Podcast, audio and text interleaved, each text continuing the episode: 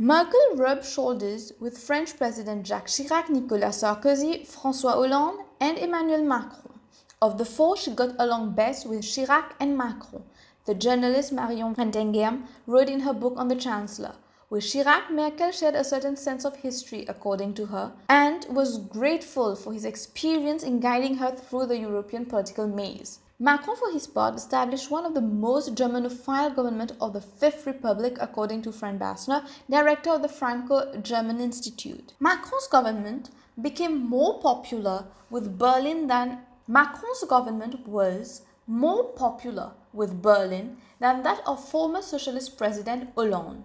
As soon as he came to power in 2012, Hollande began criticizing Germany's economic austerity policies in a very combative manner. But even Hollande's relationship with Merkel improves over the years. The two could confront Putin side by side during the Ukrainian crisis in 2014. And the 2015 terror attacks in France allow Merkel to strongly reaffirm the importance of the two countries' friendship. Relations with Sarkozy were more of a roller coaster.